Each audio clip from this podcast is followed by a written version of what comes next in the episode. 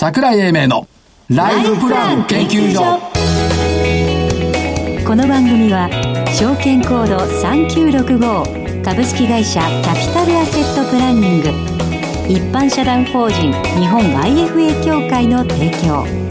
東京証券取引所の講演でお送りします。こんにちは、櫻井英明です。そしてどっち？はい、日本 IFA 協会の正木明夫です。そしてアシスタントの飯村美樹です。よろしくお願いします。お願いします。よろしくお願いします。 そしての言い方が優しいね。いや、それはそうです。いつも優しいですよ、正木さんは。じゃあ私が悪いみたいなそうは言ってません。そうは言ってません。日経平均、はい、リャンウーパー安258円安 23,087 円、はい、今日アジアも下げてくれたね。そうですね。まあ世界的にリスク回避姿勢が強まったって解釈してますけども、明日になったら変わるしね。上がってればリスク回避姿勢が弱まったになるし、あんまり意味がないと、はい、ただまあ一時300円ぐらい下げていたということで、今日悪かったのはソフトバンクグループですね。あ、日経平均マイナス強度62円、うん、ですから。あとね、嫌なのは9日ぶりに25日線を下回った。あ、下回りました。9日ぶりに下回った。まあ売買代金2兆2900億あるから、うん、まあエネルギーは戻ってきてはいるんですけども、うん、というところで、あと2日9月権利落ちまで、うん、というところですから、まあ配当取りも多少はあるんだろうとは思いますが、そんな展開ではありましたというところですね。まあそうは言っても昨日なんかでも引き際戻してきてましたし、はい、なんとなくどうかなっていうところあったんですが、嫌なのもう一個、 23,272 円 S q 値を下回って8日ぶりにというところですね。ちょっと続くんですか、どうですか先生。これね、今日の日経新聞読んでたら、うん、やめてよ先生っつうの、株屋なんだから。あ、ごめんね。スポーツ面を見てたの、順風逆風っていうコラムはい。題名、いずれ球は来るの極意、うん、だからね、合気道の巨匠にね、うん、間の取り方とか学んだプロ選手、王選手とかね、はい、聞きに行ったんだって、はい、そしたら直球だって変化球だって多少な触ったってベースの上通りってくるんだろうと、うん、自分の目の前に来るんだから思い忘れることはないというこの言葉がね、うん、すごい響いたね、うん、ベースの上は来たボールを打ちゃいいと。そう、じっと球を待ち、来たら打てばいいではないか、うん、球は必ず来る、相場も必ず来る、玉筋を呼びすぎちゃいけないってことですかね。だからね、来るんだから、うん、来るんだから。ベースの上に、野球の場合は、うんうん、株の場合はむごいことあるけど、来るんだから待てばよい。なるほど。で、逆に言うとね、これね、おかめ八目だとそういうのよく見えるんだろうね。ちょっと待ってください。おかめ八目それは何も分かんないってことじゃない。端から見てると分かるんだろうね。うん、ということがすごい残った印象に。なるほど。ということで先週の銘柄をチェックしていくと、はい、持ってる？持ってました。UT グループ、残念だったね。3600飛び6円から3345円。ごめんなさい。光電工、3480円から3345円。これバツなんですよね。うん、RS テクノロジーズ、3495円から3295円。これもバツ。うん、で、一方で、萩原工業が丸、3円だけ上がった。3円プラス。極東3期、丸14円上がった。はい。日本インシュレーションがバツ。うん、ショーケースがね、1115円から1000飛び96円で×なんですけど、うん、これ10時20分にこれ上回ってたんだよね。ですよね。ショーケース、やっぱあの瞬間ショーケースだなと思った感覚は間違ってなかったけど、まあこれで、うん、丸2ケロ×4ケ、うん、対×1ケ、別れだね。まあありがとうございます。今日の銘柄、はい。今日優しいね。はい、優しく。感じさせていけないんだよね、優しさ。いやいやいやいや。わかりやすくですね、あったらいいな。小林製薬、4967です。はい。まあ、生活用品周りの開発力と販売力に注力したいと思います。で、ここ売上が1680億の営業利益が263億。うん、売上高営業利益率が 15.65% って日用品ですよ、うん。うん。それでこれだけ高いものを持ってる。いかにあったらいいなを作ってるかと、いうことだと思います。ちょうど設立100年。お迎える会で100年企業でもあるということでございます。以上。正木さんも小林製薬に学んだ方がいいよね。ドーンと印象づける CM。うん。うん。だから言葉にドーンと印象づけると、もっと銘柄がよく聞こえる。僕いいの。あ、そう。僕いい、うん。控えめでいいの。後期超えて、僕ってどういうことかな。かわいいね。僕です。3031ラクーン。うん、昨日、コム副社長と喋ってたんだけど、はい、まあ、情報修正もしてるんですけど、うんうん、これコロナで確かにね、その非接触型っていうんで、スーパーデリバリーも伸びてきたし、うん、から、決済保証も伸びてきてるんですけども、衰えないんじゃないのっていう感じがしていて、業績は絶好調。うん、6597、HPC システムズ。はい。先週来てもらったでしょ、はい、ハイパフォーマンスコンピューティング。ハイパフォーマンスコンピューティング、うん、これやっぱねビーカーフラスコにコンピューティングがなるっていうね、あれはね聞きましたね。で HPC システムですね、はい、セグウェイ3968、久々に、うん、セキュリティ製品の輸入っていうことだったらセグウェイ上がってんだよねずっとね、うん、あとね意外感があるところで4583カイオム、カイオムバイオサイエンス、Y 字のそう遺伝子アドリブシステムだってワクチン作るとなりゃね、はい、まあこれ卵使ったとかねいろいろやるんですけども、ワクチンを作るんだったらカイオムじゃないのやっぱり、うん、っていうのがあって、でもう一個が6563未来ワークス、今日来たんだ IR が、おメールが、あメールが来た、未来ワークスの子会社副業プラットフォームスキリシフトを運営するスキリシフトが大阪市との副業人材マッチングと特設サイトを公開しました、うん、ということですから、やっぱ副業人材っていうのの最先端走ってるのは未来ワークスだろうと思いますんで、はい、以上 1,2,3,4,5 銘柄、5銘柄、この後、はい、ゲストのご登場です。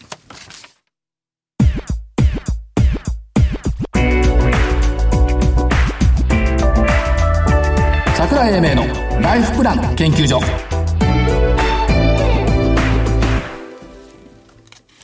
本日のゲストをご紹介しましょう。証券コード4485東証マザーズ上場株式会社 JTOWER 常務取締役 CFO 中村亮介さんです。中村さんよろしくお願いします。よろしくお願いいたします。よろしくお願いします。JTOWER さんっていうと社名からイメージは浮かぶんですが、業用としては国内外で通信インフラシェアリングを展開している。はい、そうですね。っていうと簡単なんですけど。はい、簡単なんですよ。ということで言うとそうですね、通信インフラシェアリングという領域なんですけれども、まあ、我々事業を立ち上げる前まではですね、各その携帯キャリアさんが、はい、バラバラにその設備を敷設されるということで、はい、電波の対策というのをやられてたんですけれども、はい、我々独自のですね、はい、共用装置というのを扱ってまして、まあ、それをかますことでですね、その通信設備を一本化してで各携帯キャリアさんにシェアして利用いただくというようなビジネスを展開しています。でこれまでは屋内中心、はいはい、にやってきてます。大きく分けると今屋内とおっしゃいましたけども2つになってくるということで、その屋内のインフラシェアリングは IBS 事業。そうですね、インビルディングソリューションであって、はいはい、でこれは携帯キャリアさんの屋内インフラを共用設備で一本化していく、はい、そういった意味で不動産会社さんとかユーザーさんとかキャリアさんにメリットがある。そうですね、はい、はい。から新たにタワー事業、屋外タワーシェアリング、まさしく J タワーの社名に入ってるタワーなんですけど、うんね、これはどういうことを考えたらいいですか。はい、これはですね、まあ過疎地とですね、はい、都市部で両方で展開しようとしてるんですけれども、屋外のその鉄塔だとか、あとそのポールだとかをですね、はい、我々の方で設置をして、そこに携帯キャリアさんの、まあ、基地局だとかアンテナとかっていうのを、はい、設置いただく。要はキャリアさんがそのバラバラにですね、鉄塔を建てる必要がなくなるような、そういったソリューションになってます。みんなで一緒に、ポールを使いましょうよって話になる。そうですね。はい。なので、キャリアさんからすると、コストの削減、まあ、シェアできる分ですね、コストの削減につながるといったようなソリューションになってます。これ ESG につながりそうだね。ですね。なんとなくね。ですね。という話になってくるのと、はい、シェアリングして、まあ今、シェアリングエコノミー流行ってますから、その流れにも乗ってきてるというのと、はい、やっぱりこれ、ターゲット 5G 導入ってあるんでしょうか。そうですね。まさに屋外の方はですね、5G をターゲットにしてまして、まあ、5G ですと、やはりその使われている周波数帯がですね、4G までと比べて高い周波数帯が使われてまして、はいはい、まあ、電波が飛びづらいとかといった性質があります。なので、各携帯キャリアさんもですね、まあ、基地局をですね、これまで以上に打っていかなければいけないという中で、まあ、その設置場所、候補となる、まあ、鉄塔がより、まあ、鉄塔とかポールがですね、必要になってくると。はい、いうところですね。だからどうでしょう、まあ、IBS についてはますますこれもまだ必要なところたくさんあるでしょうし、はい、これだから屋内 5G もこれターゲットが入ってくるってことですね。あ、そうですね、はい、まさに5G に対応したですね、今共用装置というのを開発してまして、で今年度に開発完了予定なんですけれども、うん、まあ、それをですね屋内これは新築のビルだけではなくて季節のビルですね、はい、というところにも導入を図っていきたいというふうに考えています。我々老いも若きも3人いますが誰一人 5G を使ったことがないんですが、使った方に言わせると一度使うともう離れられないぐらい、そう次元が違うってこと、はい、もう次元はワープみたいな感じですよね、はい、そうです。まあ2時間 の, その映画が3秒とか数秒でダウンロードできたりとか、あら、はい、高速代3秒もうそういう時代なんですよ。うん。私だって使ったことないって言ってたけど。そういう時代なんですよ。本当に。あたかも使ったことありますの顔で言ってましたけど今。いやさっき聞いたから。でまあ国内でいくと全国に導入されているということで、はい、そうですね、これ特に商業施設複合施設。はい。が多いということですね。今のところ割合としてはイオンモールさんだとかですね、はい、我々導入銀座6とかでも、はいはい、導入してるんですけれども、商業施設複合施設というところで半分ぐらいですね占めてますね。まあ、他にもホテルとか、はいはい、オフィスビルとか病院とかというところももちろん対象にはなってきてます。逆に言うと例えば商業施設とか複合施設ですと来られた方がなんか携帯電波つながらないとか言われちゃ困るわけですよね。そうですね、はい、そう、まあ、5G にしても 4G にしても、はい、だからその意味ではこれどんどんやっぱ増やしていかなきゃいけない、はい、ということですよね、はい、あともう一つ海外の、はい、IBS 事業、これ新興国市場、はい、こちらも展開されているということですね。そうですね、今ベトナムとミャンマーとマレーシアで展開してるんですけれども、はい、ベトナムが一番規模が大きいですね。150件以上今導入が 逆に言うと東南アジアの方が日本より早く拡大していく可能性っていうのはそうですね、はい。携帯電話自体がそうでしたよね。まあ、固定電話なかったからね。はい、そう。ああ、うん。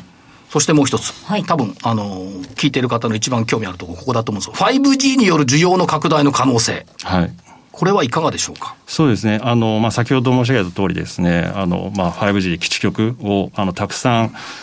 まあ、設置していかなければいけないというところと。あとまあ、これ総務省まあ、通信を所管している総務省さんのまあ、方針としても、まあ、5G をですね地方創生に活用してほしいというところがあって、はい、携帯キャリアさんもその、まあ、過疎地とかですね、まあ、島とか山の中とかっていうところにも基地局を置いていかなければいけないという事情があります。まあ、そこをですね各社バラバラに鉄塔を建てていくという、まあ、非効率ですし、まあ、コストもかかる話なので、はい、まあ、そういうところで共用のですねタワーを活用いただけないですかという提案を我々今差し上げているところですね。これあれですよ、 SDGs で言ったら星20個ぐらいになるよね。で 5G だとこれよく聞く話は小さくカバーしていかなきゃいけないからたくさん必要になってくる基地局がってよく聞くんです、はい、これ事実ですか。そうですね、はい、基地局の数っていうのは本当に4G までと比べるものにならないぐらい多く必要になるというふうに言われてますね。からまあ 5G の拡大っていうのと、まあ、あと楽天なんかもこれ携帯事業参入してきてますからそういったところもやっぱり絡んでくる可能性もありますし、はい、総務省のガイドラインもあるということである意味 5G 国策となってきてますし、はい、で国としては 6G まで10年先まで睨んでますから、はい、その意味ではずいぶん進んでくるなというところですね、はい、あとこれこれがねやっぱすごいと思う非居住地域、うん、鉄道沿線、ああ、これターゲットなんですよね。意外とそうですね、まあ、そういったところにも基地局を置いていかなければいけないというような、まあ、まさにその総務省からの、まあ、ルールというかですね、はい、示されているガイドを言ってますね。だって今まで前地下鉄乗ったら携帯使えなかったのに、うん、今使えるから当たり前になってますけど、はい、やっぱそれはこれありますよね。そうですね、はい、鉄道トンネルとかですね、はいはい、そういったところもトンネルの中とかもですね我々ターゲットとして、はい、狙っていきたいところですね。だからこのタワーをね早く見てみたいっていうのもありますけど、あともう一つソリューション事業、これはどういうことをやるんですか。はい、これはですねまあ、大きく2つあるんですけれどもWi-Fi のソリューションとですねあとサイトロケーターと呼ばれてるですね呼んでるですね屋上のマッチングソリューションを、はい、展開してます。クラウド Wi-Fi ソリューションおよび有給スペースへの基地局設置のマッチングを行うと、はい、そうですね、いうことですね。はい、提携という意味では、昨年7月に NTTとの資本業務提携を公表しました。はい、これ背景として何が目的というふうに見たらいいですか。そうですね。まあ、NTT グループさんもですね、まあ、グループとして、まあ、いろんなアセットですね、まあ、それこそ鉄塔だとか、はい、まあ、局舎だとかですね、あと光ファイバーっていう、まあ、アセットを持たれていて、まあ、あと、その工事のリソースだとかっていうのももちろん、まあ、豊富にあられるので、まあ、そういったところを我々のその事業展開にあたって、まあ、活用させていただく。はい、で、まあ、NTT さんとしても、まあ、我々を、まあ、使ってというかですね、通して、このインフラシェアリングを、まあ、普及させて、まあ、よりその 5G、まあ、通信環境を早期にですねまあ、構築していくというところを狙ってまあ、両者提携したというところがありますね。あと今年の7月になってから三菱 UFJ リースさんとの資本業務提携も行われています。これはどういう意味合いを持ってますか。はい、はい、三菱 UFJ さんはですね、いろんな、お取引先さん持たれているので、あれとしては、先ほどの、インドのですね、IBS の、導入先候補となるお客さんのご紹介だとか、そういったところの、お客さんのマッチングというところを、はい、期待して、はい、提携してます。だからやっぱり 5G が出てくることによって日本が変わると言っても過言では実はないということですね。はい、はい。あとこれを見たいんです私。西新宿エリアでの 5G スマートポールの設置って西新宿に行くともうすぐ間もなく見ることができるようになるかもしれないと。そうです。もうすでに実は立っていまして、は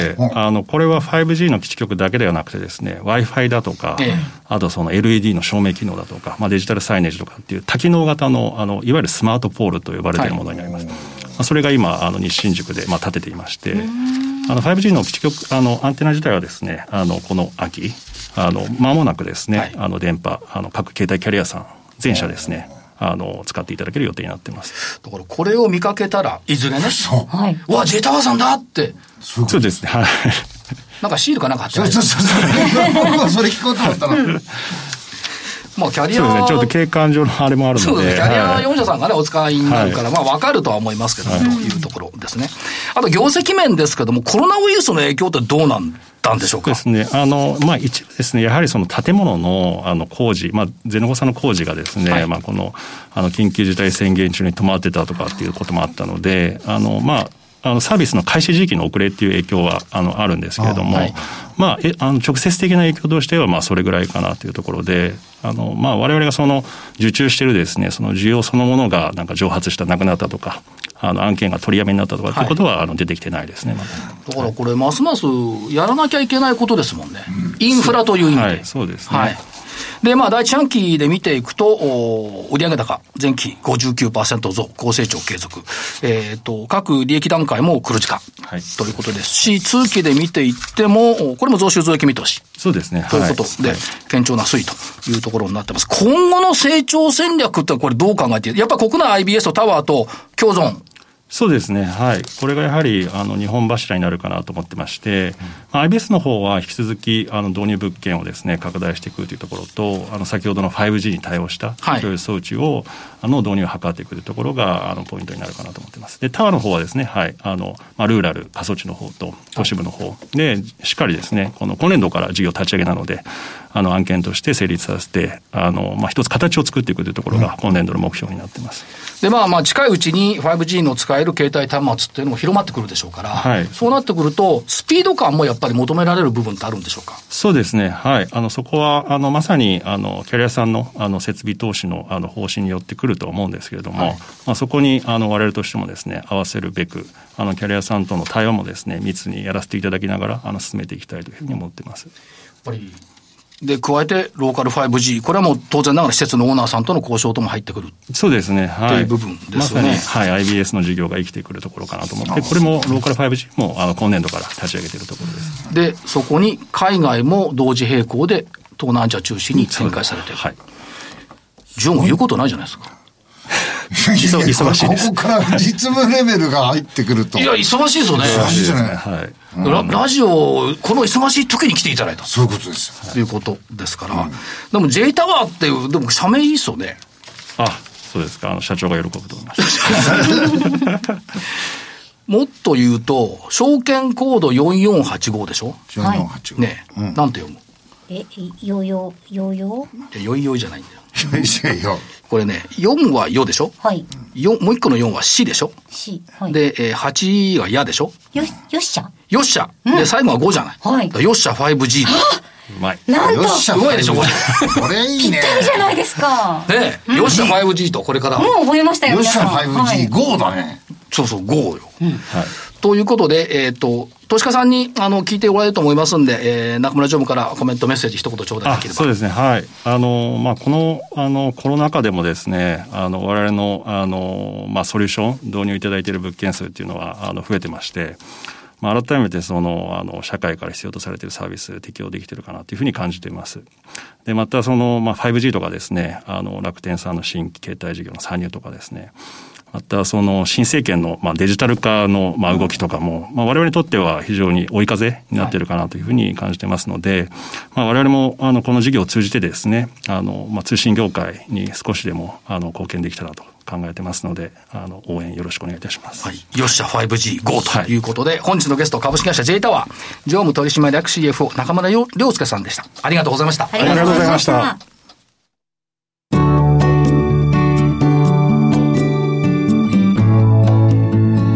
今週のライフスイート。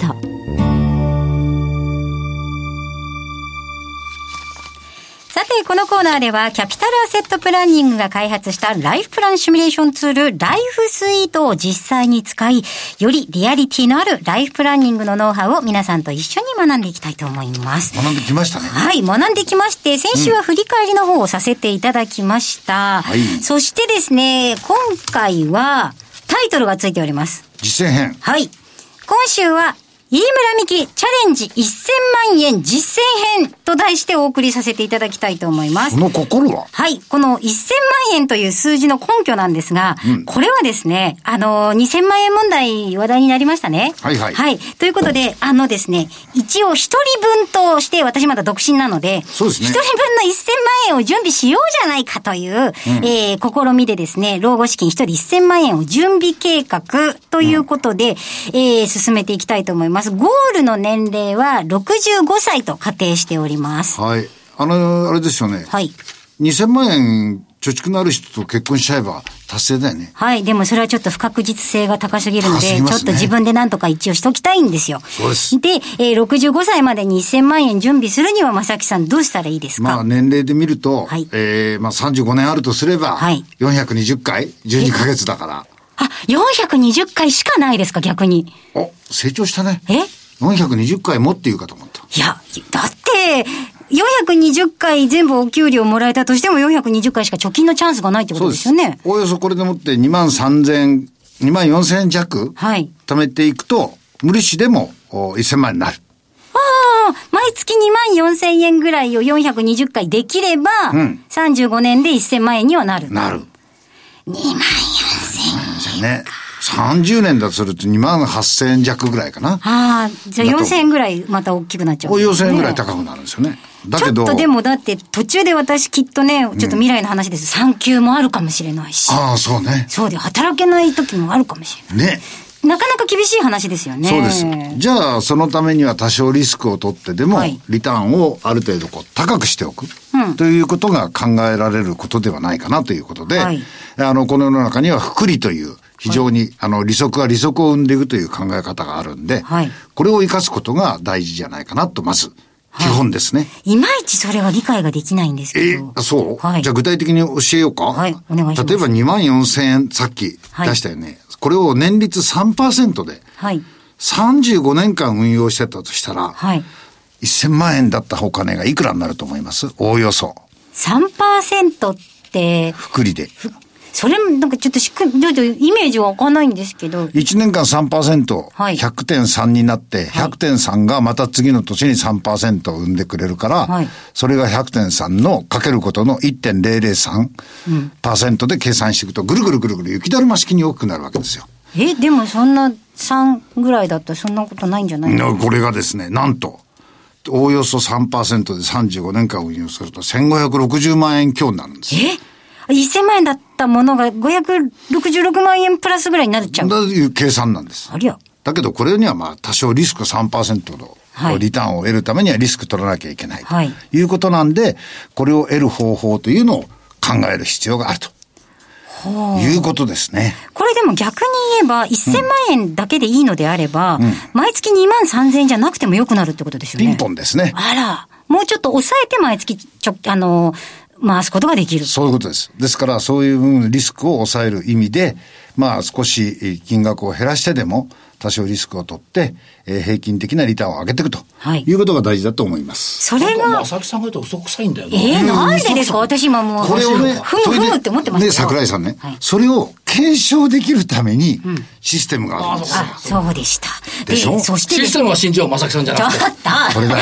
でもですね、皆さんにお伝えしなければならないのは、なんと来週からはですね、このキャピタルアセットプランニングがライフスイートを作ったわけですが、このライフスイートというそのシミュレーションツール、より進んだシステムがありまして、それがデザイン・ユア・ゴール。ということなんですよね。なので、桜井さん言ったように、はい、信頼できるシステムを信じていただければと思います。はい。そしてその信頼できるシステムを作った、信頼できるキャピタルアセットプランニングの金井さんが、来週からお話しいただけるようになっておりますので、はい、皆さんには期待していただきたいなと思います。はい、では、以上、今週のライフスイートでした。それではここでお知らせです。株式会社キャピタルアセットプランニングは、金融機関に最先端のシステムを提供しております。証券コードは3965、39老後。フィンテックにより日本人の豊かな老後と円滑な相続、事業承継を創造することをミッションとしております。国内42社の生命保険会社のうち2社に1社が当社のシステムを利用し、生保の設計から申し込み、契約締結に至る生保販売プロセスをペーパーレスにより実現しております。また、障害資金繰りをスマホで予想するライフプランアプリ、資産家向け相続財産承継システムを開発提供しております。証券コード3965、39老後。キャピタルアセットプランニングは、フィンテックによって人生100年時代の豊かな老後を実現いたします。資産運用の目標設定は、人それぞれにより異なります。個々の目標達成のために、独立、中立な立場から専門性を生かしたアドバイスをするのが金融商品仲介業 IFA です。一般社団法人日本 IFA 協会は企業 IR 情報を資産運用に有効活用していただくため、協賛企業のご支援のもと、この番組に協力しております。